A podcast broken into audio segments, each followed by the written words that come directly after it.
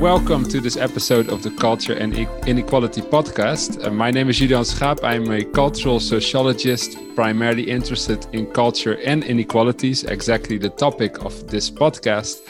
And today I'm talking to Jeroen van der Waal and Joost Oude Groeniger, both attached to the Erasmus University Rotterdam, Joost at the Medical Center and Jeroen at the what you could say is the regular university. Joost, could you briefly introduce yourself? Yes, of course. Well, thank you for having me on this podcast. My name is Joost Oude Groeniger and I am originally schooled as a sociologist. I studied in Groningen.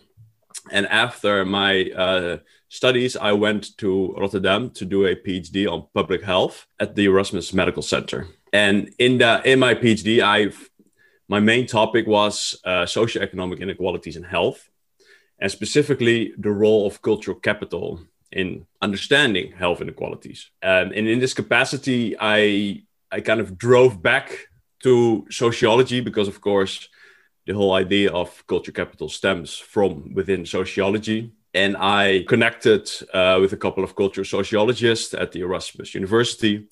And currently I am working both at the Department of Public Health at the Erasmus Medical Center, as well as the Department of Sociology of the Erasmus University, to try and kind of combine more sociological theories on social inequality with more socio-epidemiological theories on health inequalities in an effort to study and understand the causes and consequences of health inequalities. Okay, thank you. So, and at that department, you also met and work with Jeroen van der Waal. So Jeroen van der Waal, can you introduce yourself? Yeah, sure, Julian. Thank you for inviting me. In short, when I was 16 years old, I dropped out of high school. I was a sailor for 10 years until the age of 25, and from the age of 25 to the age of 30, I worked as a dock worker in Rotterdam Harbor, working shifts. And in that same period, while working shifts in the Rotterdam Harbor, I also studied sociology at Erasmus University, and that went rather well. So I was invited to do a PhD at Erasmus University at the Department of Sociology, which I did from 2005 to 2010. And ever since I have been a researcher at that department, currently as a full professor. And the main themes that I focus upon, I'm a sociologist of stratification. That said, the bulk of my research does not focus on how people arrive at unequal positions and how that reproduces, which most of my fellow sociologists of stratification do. Instead, I focus on the consequences of stratification. And that is in two domains. So the consequences of stratification in the political domain. So why do the lower and higher strata differ in their political attitudes, behaviors, preferences, etc.? And more recently, but already for 5, 6, 7, 8 years now, I also focus upon the role that stratification plays in health and health-related behaviors. So why do we observe time and again in Western societies that it is the lower strata where most of the unhealthy repertoires can be found? How can it be explained? How can it be understood? And how is that responsible for current health issues that we face? You already introduced it yourself, the topic that we're going to talk about today, the general problem, you could say. So what we're talking about today is the socioeconomic inequalities in health, in particular whether and how this idea of cultural capital affects health outcomes. So a lot of research demonstrates that there's a relationship between a person's socioeconomic status and their health. So for instance, people from lower socioeconomic groups tend to have a lower life expectancy of around 6 years. But more alarming maybe is that people from these groups also have a severely lower disability-free life expectancy in comparison with people from higher socioeconomic background. Scholars and media often relate this to questions of economic inequality, but cultural sociologists have increasingly been pointing in the direction of cultural consumption and cultural participation as crucial indicators to understand these health disparities. Joost, why is this an important topic? I think there are several ways of looking at it, but for one, I think merely focusing on the kind of economic disparity that may cause health inequalities, that kind of implies that if we were able to just reduce costs of healthy food products or physical activities or or whatsoever, or increase a level of income among citizens with a more unhealthy lifestyle, that would immediately kind of reduce these health inequalities that are so persistent in our society. And I think that's not the case. I think that misses the aspect of the culture, of this cultural capital that also impacts upon health and as a result, impacts on health inequalities. And kind of that points more towards the role of socialization and all these kind of processes that sociologists are more familiar with. But the implication, of course, is that it is much harder to reduce this health gap between different social groups in society than this economic perspective would have it. And I think it's crucial because to some extent, that is, of course, what we're aiming to do. There are a lot of ethical and philosophical reasons to say that the magnitude of health inequalities in society are unfair and unjust, and that it's worthwhile to try to reduce this health gap. And in order to do so, we kind of need to take multiple perspectives, and at least one of them is this cultural perspective that impacts on health. Right. Okay, so today we are reading three texts for this podcast, two of which have been authored or co-authored by Jeroen and Joost here. So the first text, and I'll discuss these alphabetically, is an article by Priya Fielding Singh from 2017, published in the journal Sociological Science, and is entitled "A Taste of Inequality: Food's Symbolic Value Across the Socioeconomic Spectrum." The second article we're discussing is co-authored, but the first author is Joost Oude Groeniger, and is entitled "How Does Cultural Capital Keep You Thin? Exploring Unique Aspects of Cultural Class That Link Social Advantage to Lower Body Mass Index." This was published this year in the Sociology of Health and Illness journal. And the final article is also written by Joost from 2017. "Does Social Distinction Contribute to Socioeconomic Inequalities in Diet? The Case of Superfoods Consumption," which was published in the International Journal of Behavioral Nutrition and Physical Activity. Jeroen, you co-authored one of these texts, but this is primarily also the work that Joost introduced in his research agenda. Rereading these articles, what surprised you most in these texts? Well, how they are positioned in the literature. That, as you mentioned previously, we know for quite some time now that stratification is strongly linked to health-related behaviors and health outcomes, and that in generally the lower strata have poorer health. And this is nothing new, I would say, almost. This is something that we can see for decades and even increasing in strength. That's one. Secondly, we have an idea that not merely economic aspects, as Joost previously mentioned, is what does the trick, right? So it's not merely about if we would be able to diminish economic inequalities that the stratified patterns in unhealthy behaviors would disappear.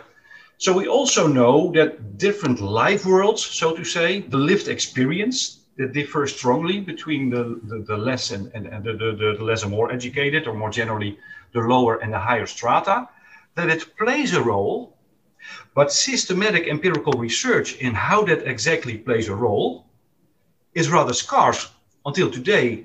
And that at least is something that we touch upon in the text of today, also the great article by Fielding Singh. And what strikes me most each and every time when I think about this is, why didn't we start doing this 2-3 decades ago already, when these patterns already emerged and it was already clear that cultural capital in the broader sense, or different life worlds in the broader sense, play a role, but most often simply stick to, okay, the higher strata have better health, it must be because they are richer, period. Yeah, and what it is for you, Joost? Well, for me, I haven't been in the literature as long as Jeroen has.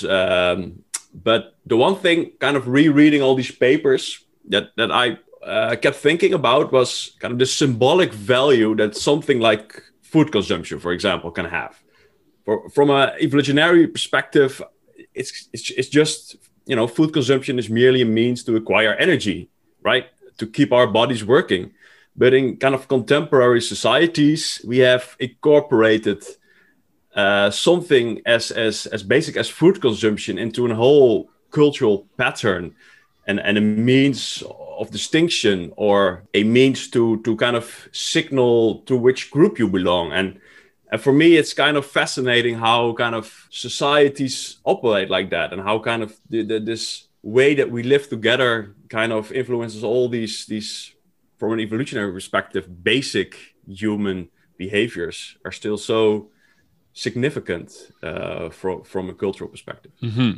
So for you, it's also the collision maybe between this nature and nurture perspective, that the nature perspective is more found in your medical background as well, whereas the sociologists come sort of barging in with their nurture perspective.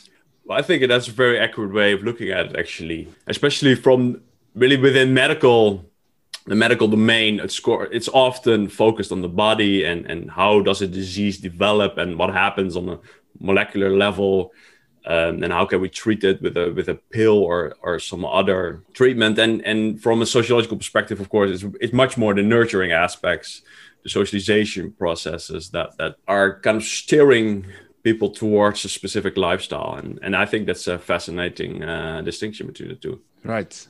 Yeah. So a little bit more about these readings. So you may wonder why did we select these articles in particular, not only to just show all the great work that Joost and Jeroen have been doing, but pretty much more so because like Jeroen also indicated, there's really little empirical research into this topic.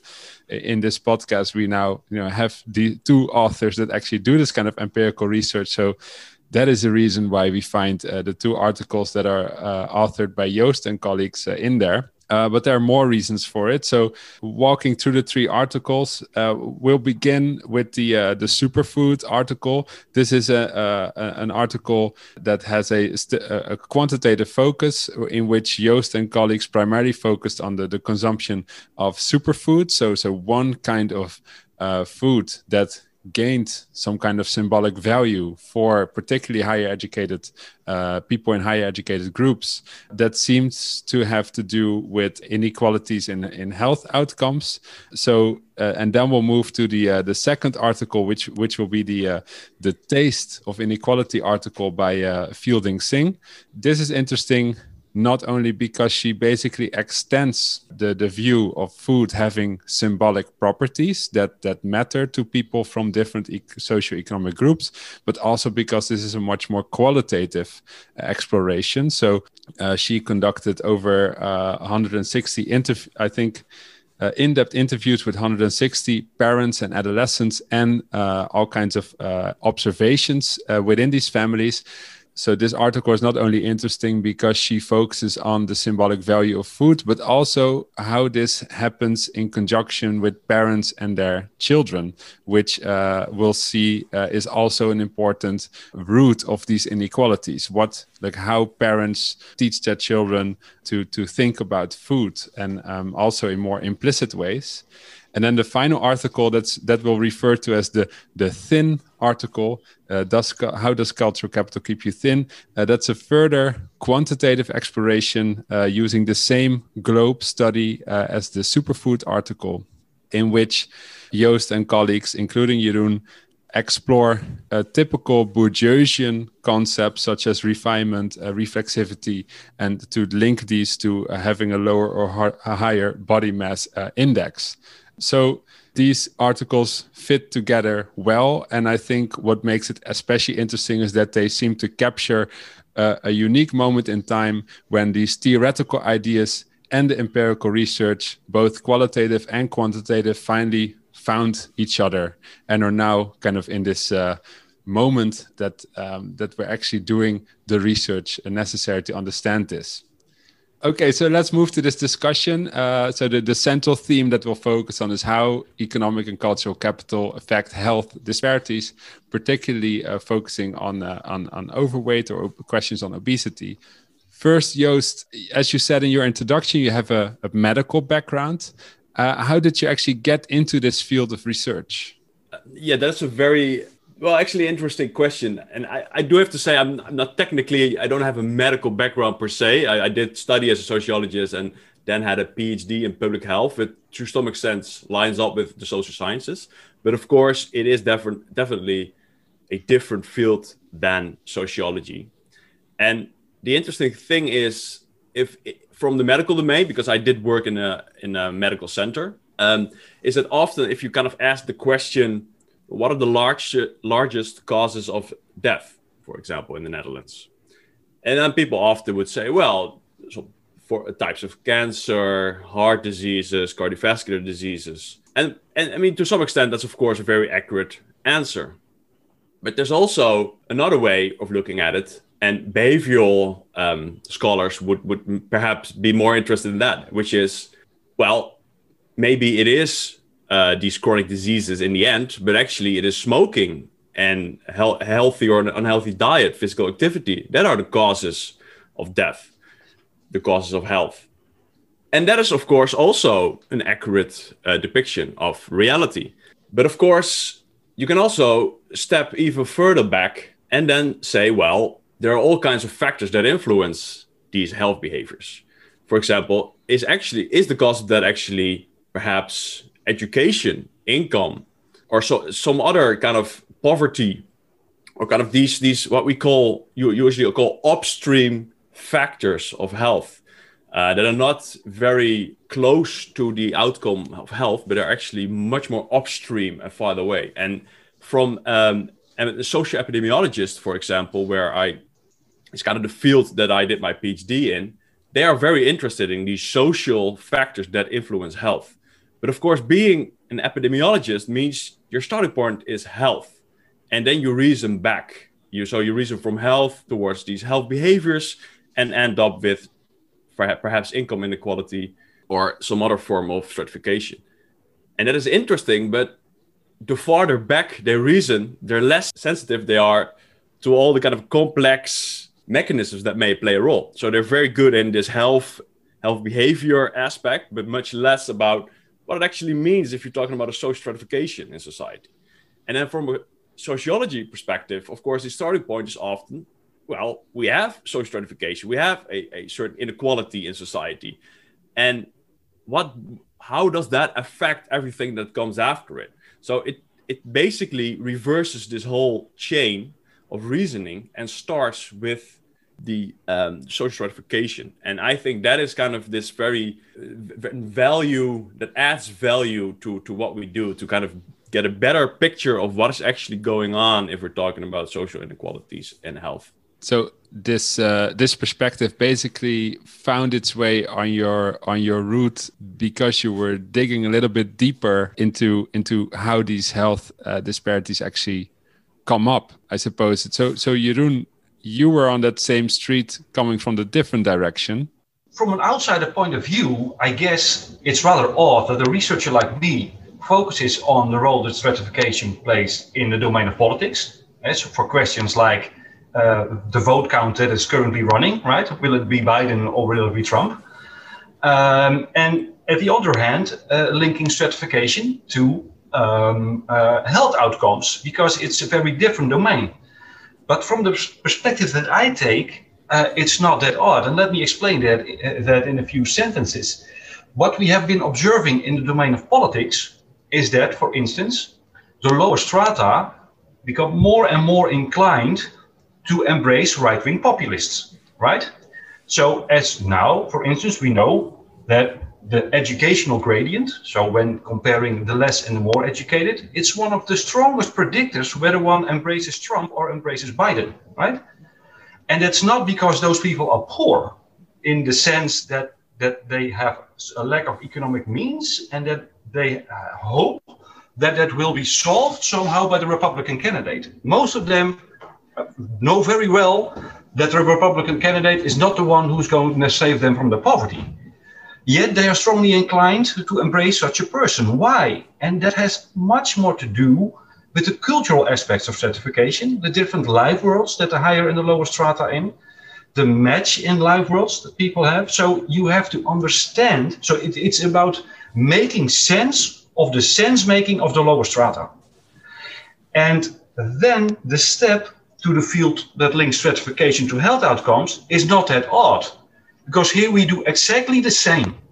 And that's also how I met Joost, right? Because I knew Joost at the Erasmus Medical Center, and he knew, I knew he was studying the role that cultural capital plays in stratified patterns in health-related behaviors. But here also he came to the point, what is it, which we will discuss at length later on during this podcast, what is it exactly that makes people that have a low or high cultural capital differ to such an extent in their health-related behaviors? And so the mechanisms are not fully theorized yet, let alone tested. So here you see the link between those very different fields, right? From my perspective, I do rather the same thing. So you both immediately jump onto these cultural explanations. Let's immediately turn to these articles. So the first one we'll sort of start off with is the superfood article of 2017. Joost, you already indicated that this was one of your first kind of the moments that you really started digging into these questions.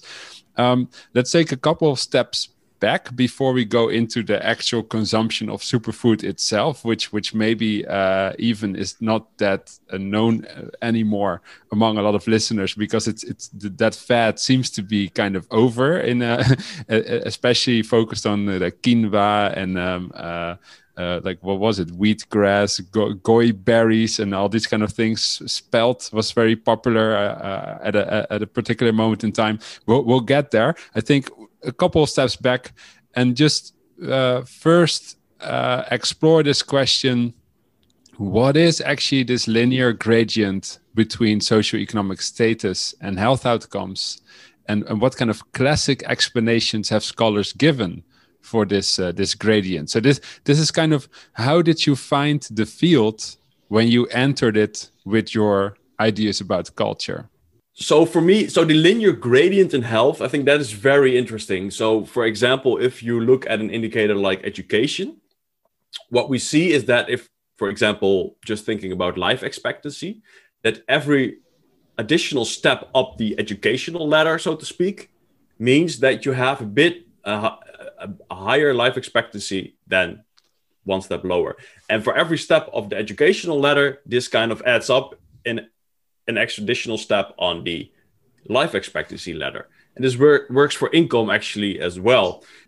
And that's of course fascinating, which, because it implies it's not just the lowest socioeconomic groups in society versus the highest socioeconomic group, but something is happening that by every additional step on the social hierarchy, you end up with a bit better health and a bit higher life expectancy. Traditionally, the explanations have been sought in the material factors, so the economic capital, can even say both the means of acquiring healthy foods or going to sports facilities that actually cost money. So that would be the explanation, that if you go to a supermarket now, in most Western countries at least, then the healthy food options are more expensive than the unhealthy ones, right? Exactly. Well, that's often assumed, but to the extent that it is actually true, it also depends on the country, of course. But for example, the Netherlands,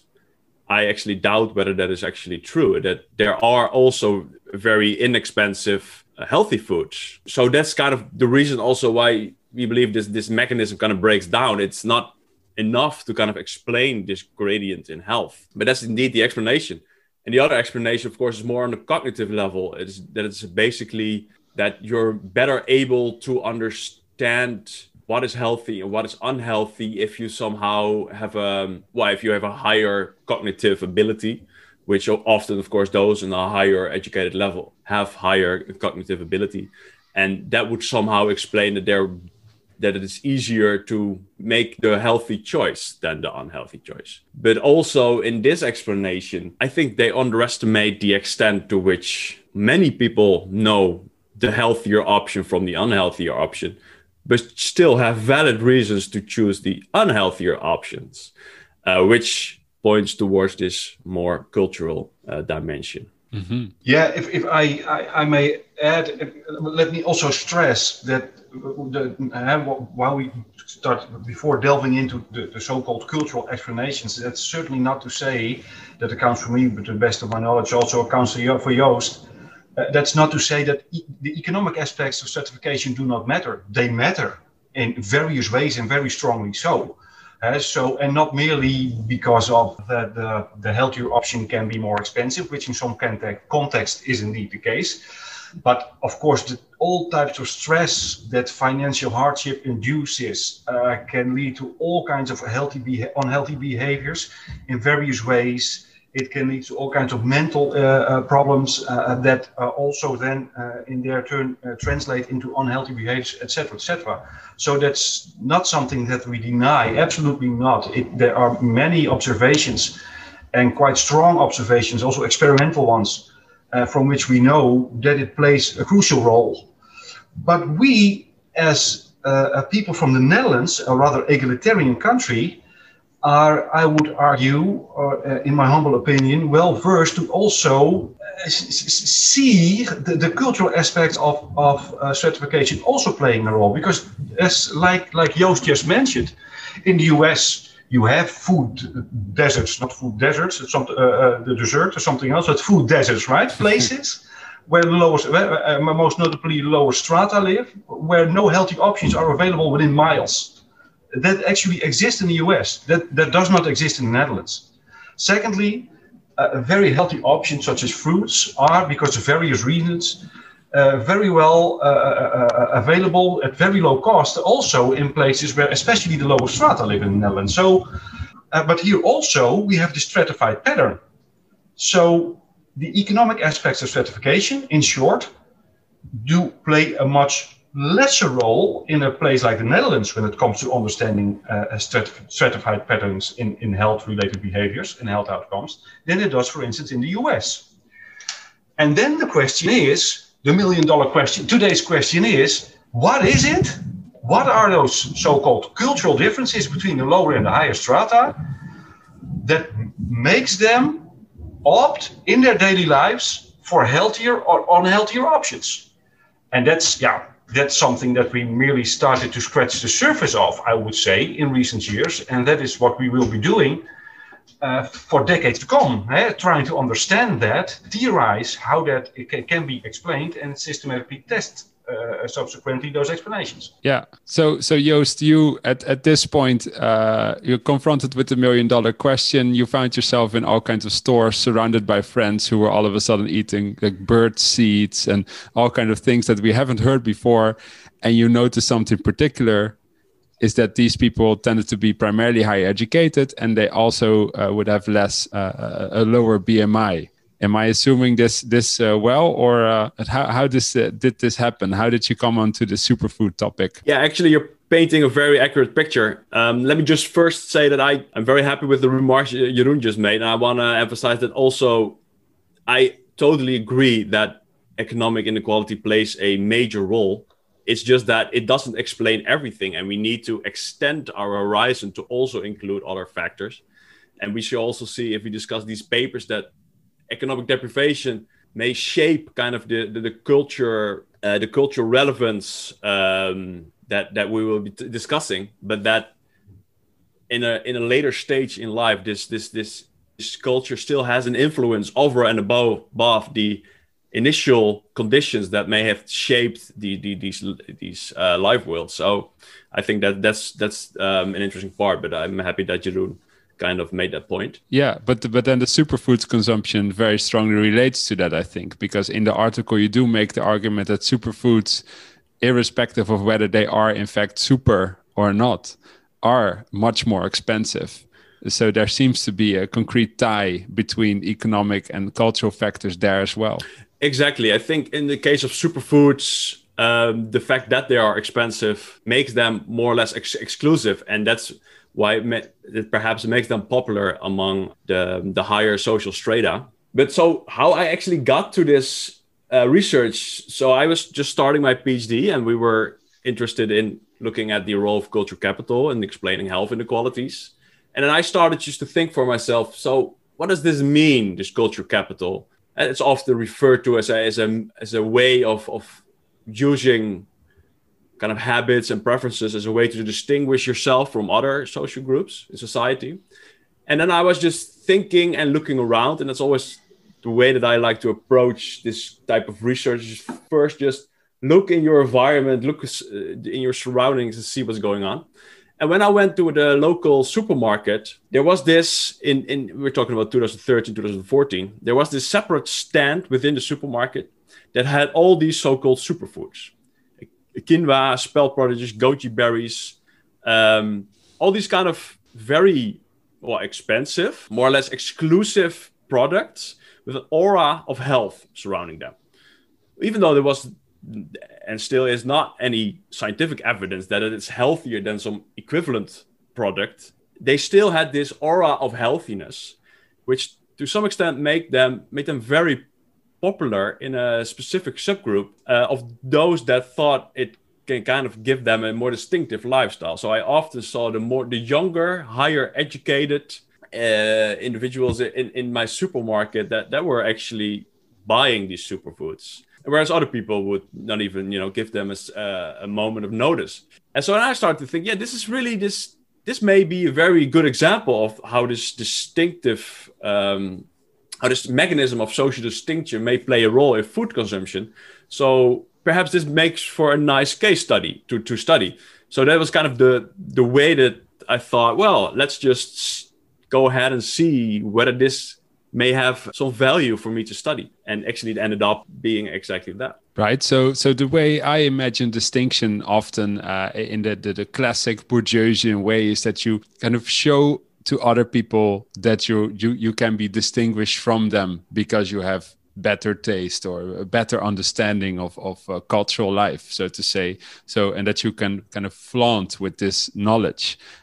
So for instance, you can do this with clothing, right? That you buy the clothing that is seen to be more high status than other kinds of clothing, the newest high top brand shoes in opposition to very cheap shoes that you bought at your local market or whatever. And that signals a kind of distinction, being supposedly better than others. How would this then work for food? So this is not something that maybe you show all the time what you're eating, right? Right. How does this work for food? So that's a very tricky question. And let me just first mention that I'm not a Bourdieusian expert the way that you or Jeroen are. But for me, I mean, of course, clothing signals to everyone that you meet, what kind of lifestyle you adhere to. But for foods, it may not be visible for everyone, but still, especially these days, you can share it on social media, for example. You, of course, if you're eating with friends, you signal to your friends that you have the correct lifestyle, in quotes, that perhaps they also believe to be the right way of consuming foods. So I think it's not as obvious as maybe clothing, but I think the basic mechanism to some extent is still there, but it may be just visible in different types of ways. Yeah, if I may add, one thing that also needs somehow to be taken into account and makes the pattern somewhat more puzzling than perhaps at first sight. As you just noted, Julian, the role of superiority signaling and distinction. And it has most certainly some aspects that are well thought through, so to say. So what do I need to do as to signal my superiority? That will happen, absolutely so. But one of the very strong aspects of Bourdieusian thinking here, of course, is that it not simply because you are socialized in the higher strata milieus, that you start to habitually embrace certain aspects of life, certain taste, et cetera, which feel natural to you. That's simply what you do, right? And when it comes to all kinds of behaviors, when it comes to clothing, when it comes to health, et cetera, then the obvious thing is simply that which your parents did, the friends of your parents, which are also then most often highly educated, et cetera, while those so-called superfoods And as Julian just stated, it's something that's, it was a fad and now it's less obvious, right? But then the question becomes, how do those novel things, so to say, have become entwined with such a higher strata habitus and way of life, right? Because it's not something that you've learned specifically. Perhaps generally, it has some aspects, those superfoods, which resonate with what you're used to in the higher strata, but in itself, goji beans, well, it's not my expertise. They probably did exist 30 years ago, but nobody knew they did exist, right? Et cetera, et cetera. So that's also, that adds to the empirical question that Joost focused upon. Okay, how does this work, right?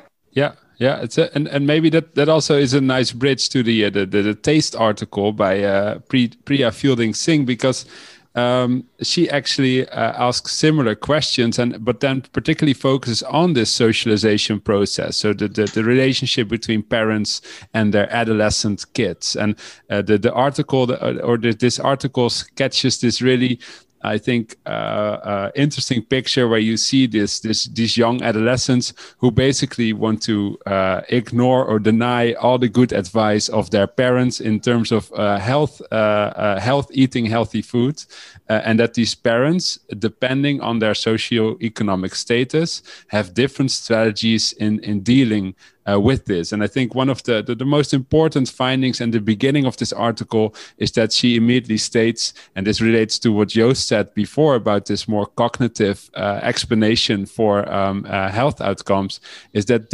all people that she interviewed and observed all understand and know what healthy and unhealthy food is. They do this in a very similar way. So it's not like that the differences between these groups are that they have different ideas about what is healthy and what is unhealthy. And then this distinction explanation starts kicking into her article. So Jeroen, maybe continuing on what you just said. So what is the role of parenting in these questions? So what happens across these different strata that causes these differences in later life as well? I think it's a great article, and one of the reasons is that it also resonates with how I, as a researcher, look at the world, and I previously mentioned this already, because for me as well, I'm born and raised in a working class environment, so practically until the age of 30, I hardly met anyone who attained more than high school. So it's a very different world than the average academic lives in. And so if you want to understand how the lower strata think and behave, you need to make sense of how they make sense of the world. And that's what Fielding Singh does in a marvelous way. And of course, I was born and raised in the Netherlands, so financial hardship is much less strong in the lower strata than the financial hardship that you meet in this article, right? That said, but still, you have to understand how they actually look at the world, how they deal on a daily basis with their reality, and then come up with strategies to, well, raise their kids, etc., etc. And then here you see a very interesting interplay between financial hardship on the one hand, and also the things that you want to learn your children, that, as you just mentioned, it's very different than culture of poverty, like explanations that became popular decades ago, with often quite strong. Okay, can you explain that explanation? So in the end of the article, Fielding Singh mentions that this culture of poverty explanation by Lewis, I think from the 1960s, that it isn't particularly valid anymore. What is this explanation? Well, in a nutshell, it is that when you live in poverty and have been living in poverty for decades and also for generations, you more and more shift away from a dominant, legitimate society, right? And that consequently, a self-reproducing type of cultures and so ways of looking at the world and shared meanings start to exist in those lower strata that are far apart and further apart from dominant, from middle-class society. And one of the implications of that thinking is, well, that the attitudes that you are raised into then also are very different than the attitudes that you are raised into in the middle class and the upper strata. But that's what Fielding Singh actually shows, is that when it comes to embracing what's good for your children, what's healthy food, is it important to raise your children with awareness of healthy foods? Yes, it is. Everyone embraces this, and everyone underscores the importance, and everyone tries to do so, given their situation. And there the differences start to arise. And in this article, what you then see, the higher strata are able to give their children practically everything they want on all the aspects of daily life, sports activities, leisure activities, clothing, and so on and so forth. So scarcity hardly exists. But when it comes to one specific request of their adolescents, of their children, junk food and all the unhealthy options, there the parents can say, no, that's what we do not do. That's unhealthy. That's not good for you. And in the process, train those children in a way of dealing with foods that also strain the importance of denying yourself gratification instantly, etc. That's something that we will also touch upon in a later reading. While when you are born and raised in those lower strata, especially with the financial hardship that these people face, right? That's real financial hardship. And then one of the few things of the request, of the treats that you can actually give your kids is something like unhealthy foods, right? There is a scarcity of leisure activities. There is a scarcity of nice clothing, etc. All the things that children are the most important thing to you in the world, right? Right. But that there is a particular aspect of life that's in food, especially the readily available, very cheap junk food, such as candy bars, etc. Well, if a child wants that, that's at least something I can give her, right? So here again, you see this conflation of an economic and a cultural mechanism working in conjunction. Yeah, but the interesting thing is, it's more than scarcity, because as those parents also readily admit to the researcher, and that's interesting from an analytical point of view. I try to not moralize. It's not about morality here, but it's about analytically. It's about understanding why people born and raised in different strata do the things they do. And there the thing pops up that in certain instances, when those lower strata parents give their children a treat, it's also sometimes possible that cost considerations are not taken into account, that the more expensive treat, so to say, is then the option. So it's not merely, no, that's the most cheap thing, so that's what you get. No, but all those domains of social life that you would like to give your child something, that in the domain of food, that something can sometimes be quite readily available, much easier than fancy clothing, a fancy sports club, and so on and so forth. Yeah. I think we should actually make the bridge that you were referring to and jump to the thin article as well, because indeed, these Bourdieuian ideas that people in higher social strata tend to have more of a sense of refinement, of asceticism, focus on diversity and reflexivity, that all very much relate to having a kind of self-control, sort of delayed gratification, are all tied to what's happening there in this parenting process. So Joost, how did this go? This research process when you thought, okay, now we're going to kind of deductively try and understand how this works. Well, so the previous paper about superfoods, the way we kind of tried to analytically tackle this research question was to look at standard culture capital indicators, highbrow culture capital, like visiting museum, opera, all these kind of highbrow culture activities. And then we kind of correlated these indicators of culture, of highbrow culture capital, with, for example, superfoods, but we also did the same for more general fruit and vegetable consumption and physical activity, etc.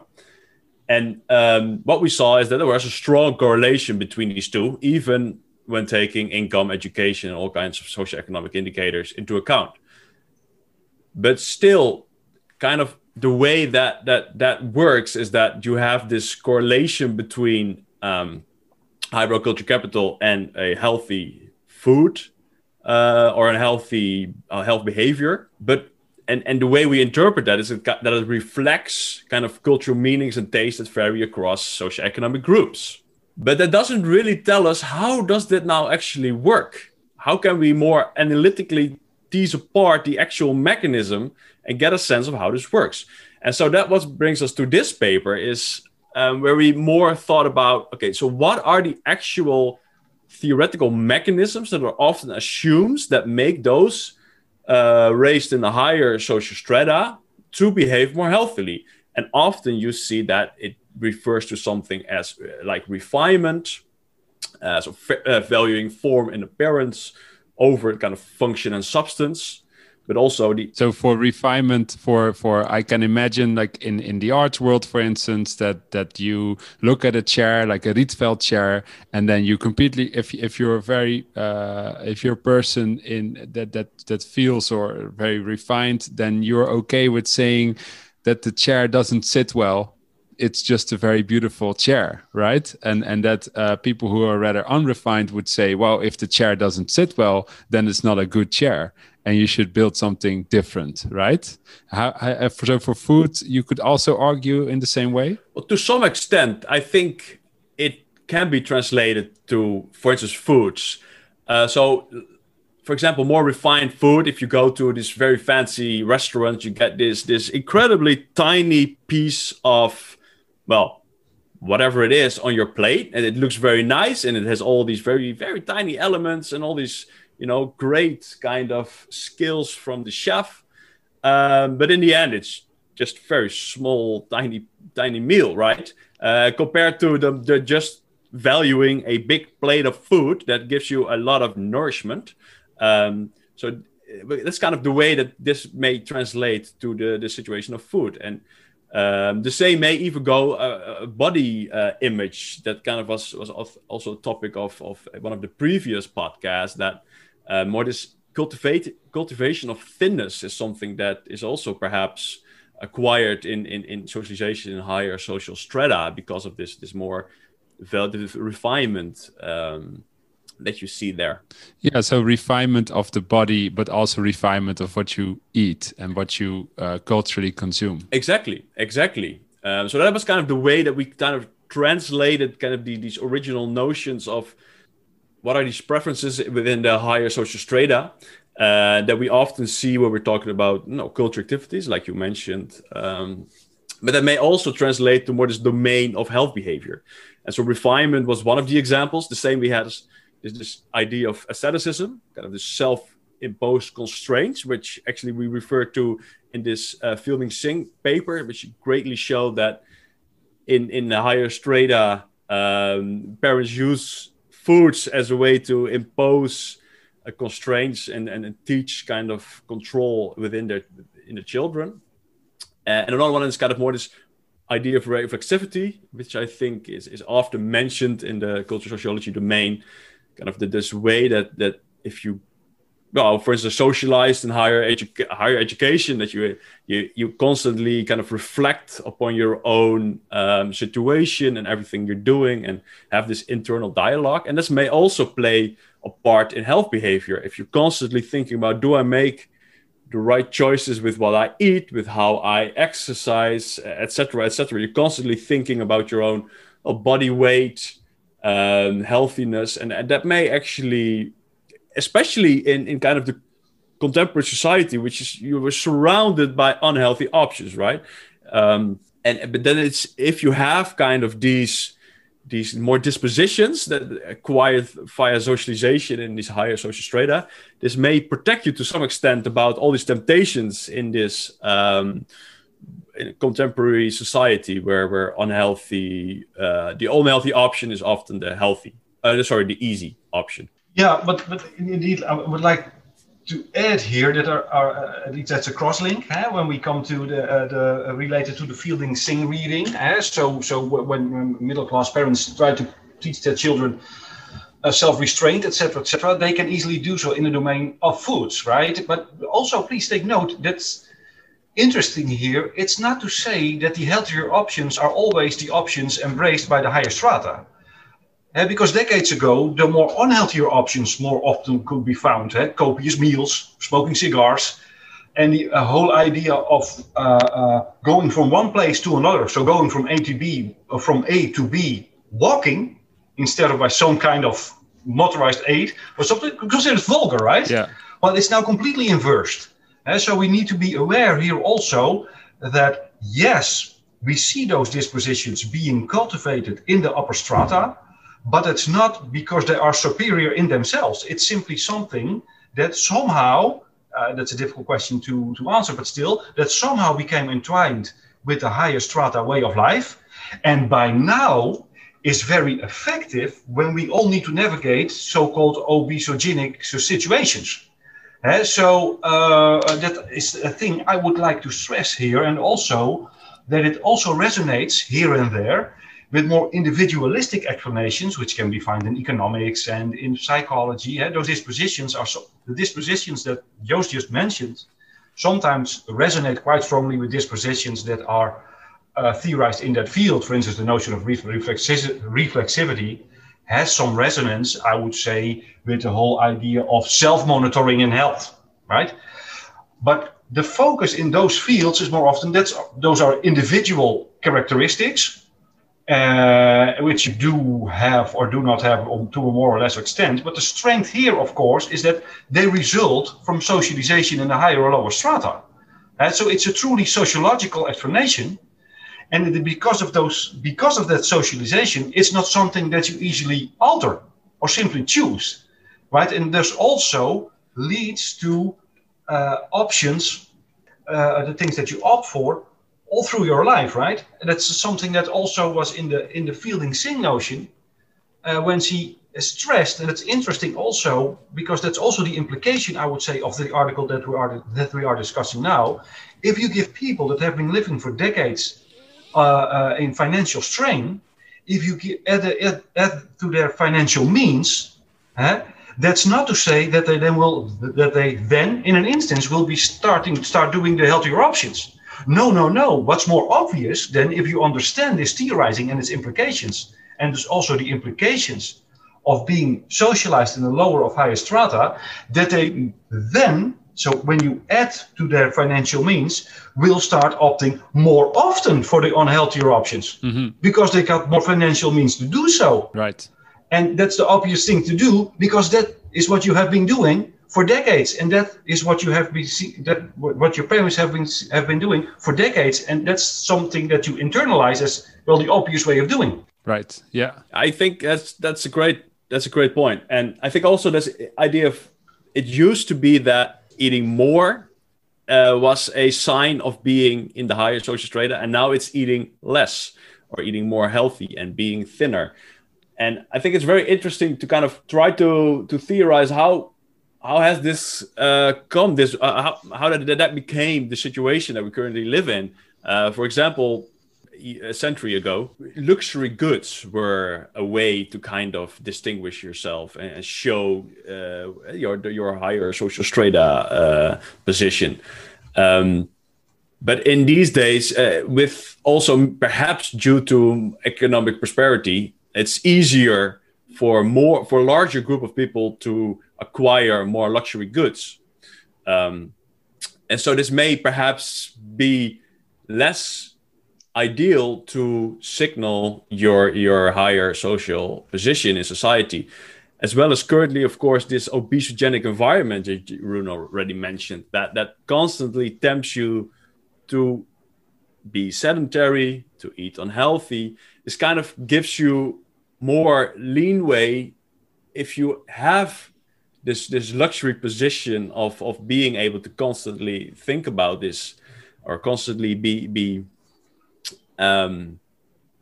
involved with what you're eating. It's easier to signal a specific position by using these health behaviors, because it's so easy to fall in a more unhealthy life pattern. Mm-hmm. So I don't have the actual answer, but I always think this is a very interesting question.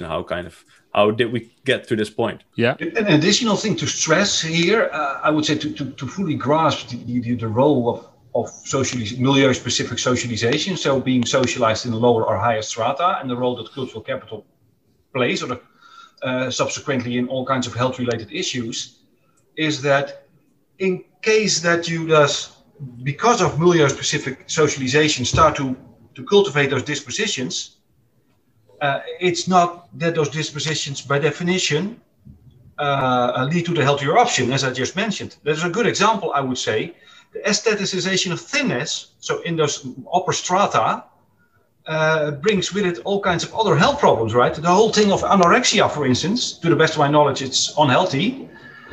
And to the best of my knowledge, that's something that's most often found among young women in the upper strata, right? So here you see, it's not the higher strata do the good things because they understand more. No, there's some way of life cultivated in the higher strata, which has consequences also in the health domain.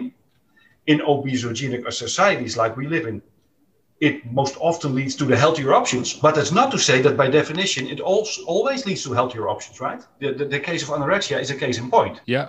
One thing that I want to know, and this is something that you also said in the beginning, Jeroen, about this $1 million question, is that actually Pierre Bourdieu, the famous cultural sociologist, in most of the articles actually is already cited saying a lot of things about food in relation to inequality, and particularly these cultural explanations. So do you have any idea why we were so late to this game? Usually, everyone says, oh, there's too much Bourdieu, everyone uses Bourdieu, but apparently in this particular field, we've missed Bourdieu for quite a while and only finding him now.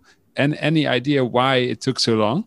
Well, I would say on the one hand, Bourdieu and Bourdieusian thinking was always present also in this line of research, but it's the way that we are informed by Bourdieu and the way that we do research diverges somewhat than the way his master's voice, right? For instance, not only analytically, but also empirically dissecting economic capital and cultural capital, and that they can play a role independent from one another, and that they can play a role in addition to other explanations. So what we actually do is what I sometimes refer to as multivariate Bourdieusianism, right?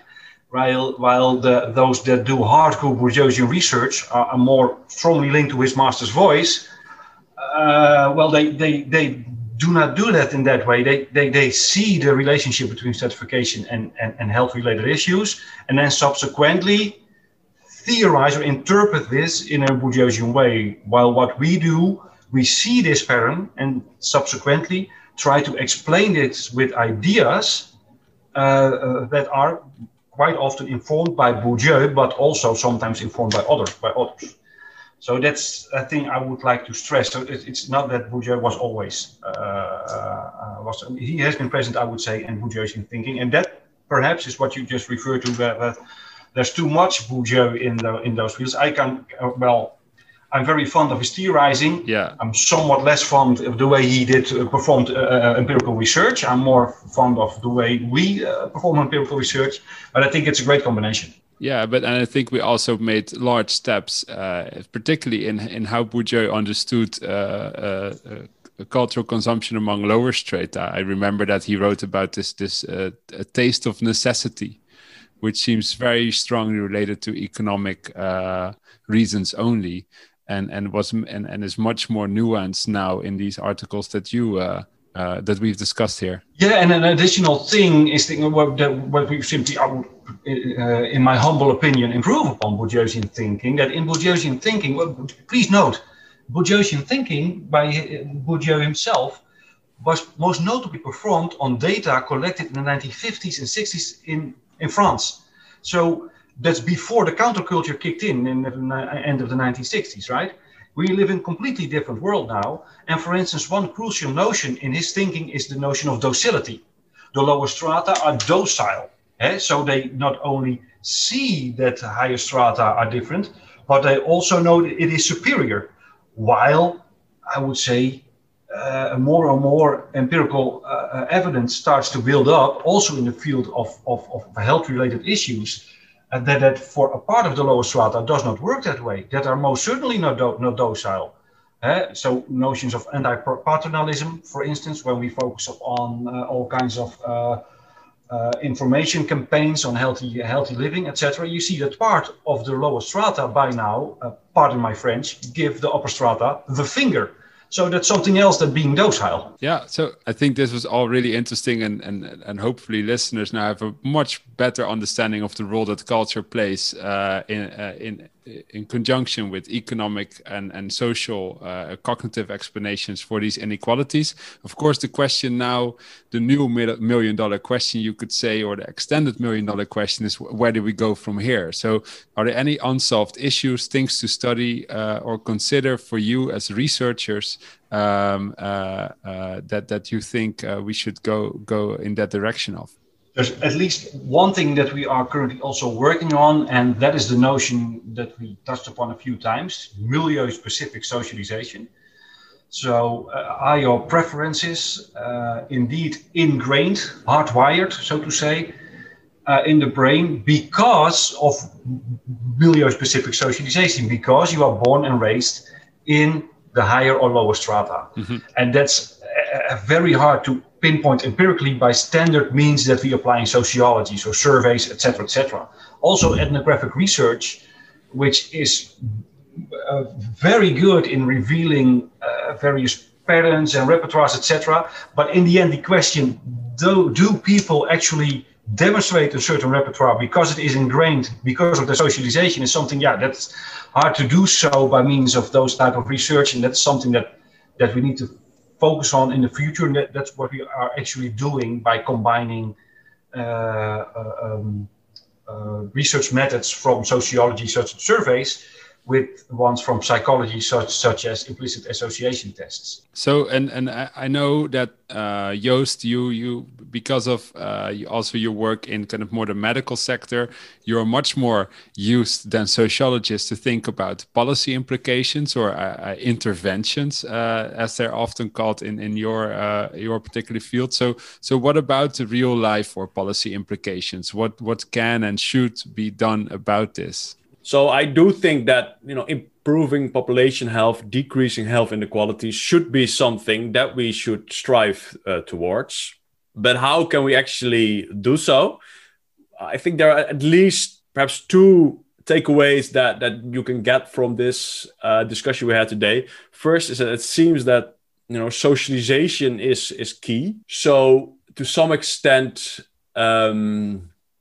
intervening, the word that you used, early in life is probably something that may have the largest benefit. But of course, it's also crucial to take into account that this should also be within kind of the life worlds of the lower social strata. So if you want to intervene, if you want to have some policy or to change something, just make sure that the perspective of those groups that you're targeting are also taken into account, and their life worlds and opinions and perspectives. And I think this is a crucial thing that kind of sociological thinking reminds us about, and that's not always completely incorporated in the public health policies that we currently take. Mm-hmm. And a second implication, and it kind of also relates to the individualistic perspective that we usually take, that somehow if we just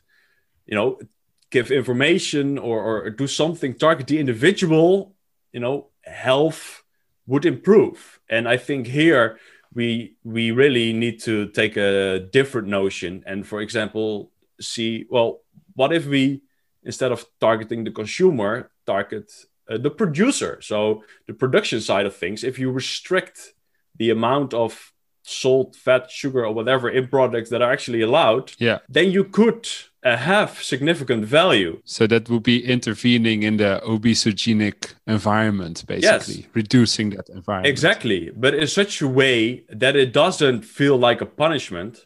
For instance, if you just increase tax on healthy products, it's just punishment. And if there is not also some healthier product that is actually getting cheaper or something, it just feels like you're, again, punishing specific groups, basically. So this may get this kind of elitist notion. If you just target production, I think you have a better chance to have a larger health gain without the resentment of the population.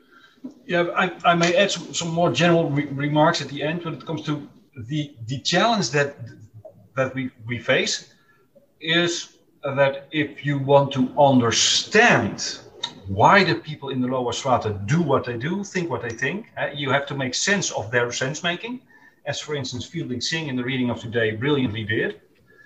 And that does account that researchers need to do this. And of course, there is quite some qualitative research of that type. So that can also be applied here to these research problems.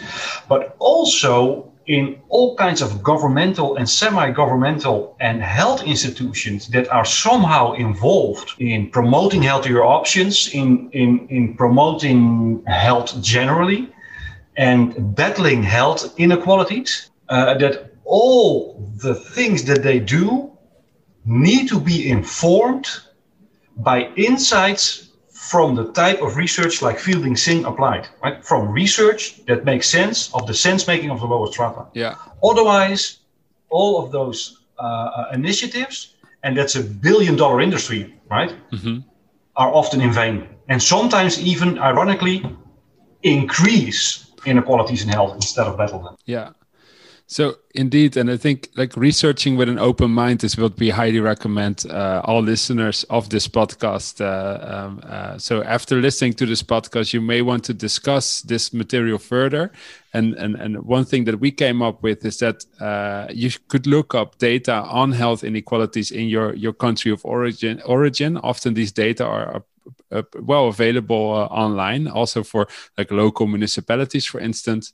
And based on this, we suggest that the following discussion questions may be helpful in discussing with your group, if you are in a group. So, for instance, which social mechanisms explain why people from disadvantaged socioeconomic backgrounds have worse health than people from more advantaged backgrounds? So to what extent can these mechanisms be differentiated in terms of social, economic, and cultural causes? So really trying to differentiate those three specific causes. Then second, which mechanisms that are consequential for health can you think of, which are not or do not seem to be related to differences in socioeconomic status? So why are they unrelated, do you think? And then finally, in extension of what Jeroen and Joost just said, what kind of interventions can you think of that may decrease these socioeconomic inequalities in health? So not maybe particularly focusing on individualistic explanations, but on larger interventions in society. And how then would these interventions take place in practice?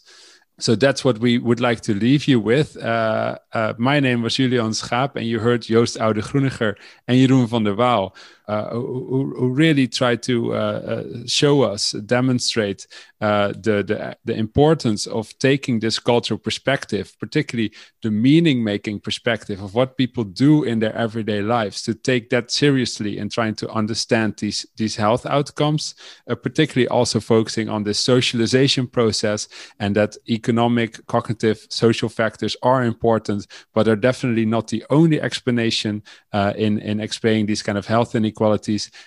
So before we end, first, I'll start with you, Joost. What can't you let go of regarding this week's podcast? Well, for me, the great thing about the stuff that we talked about today, it's that it's really fun to think about, all the different ways in how people make sense of their own world and how that ultimately impacts a range of outcomes, which in this case, we talked about health behaviors and health, but of course it goes way beyond that.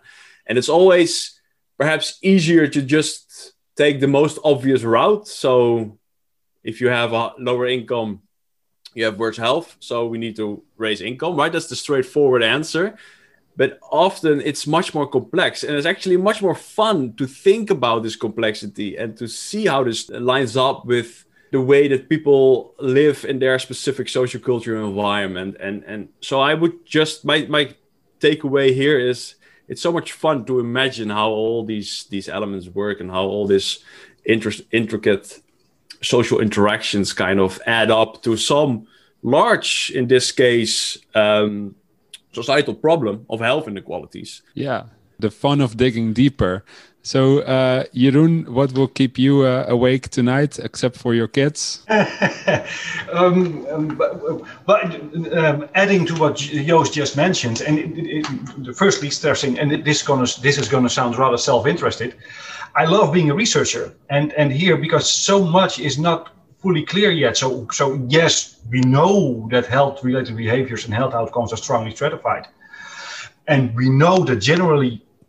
The culture plays a role, and more specifically, cultural capital or status differences play a role. But how that exactly comes about? Well, that's work for, and I'm not exaggerating here. That's work for dozens of researchers for decades to come, and I'm part of that team, and I love doing so. So that's great for me, right? Yeah, I enjoy this really on a day-by-day basis, even when I hardly sleep, because indeed my kids tend to keep me awake at night. But that said.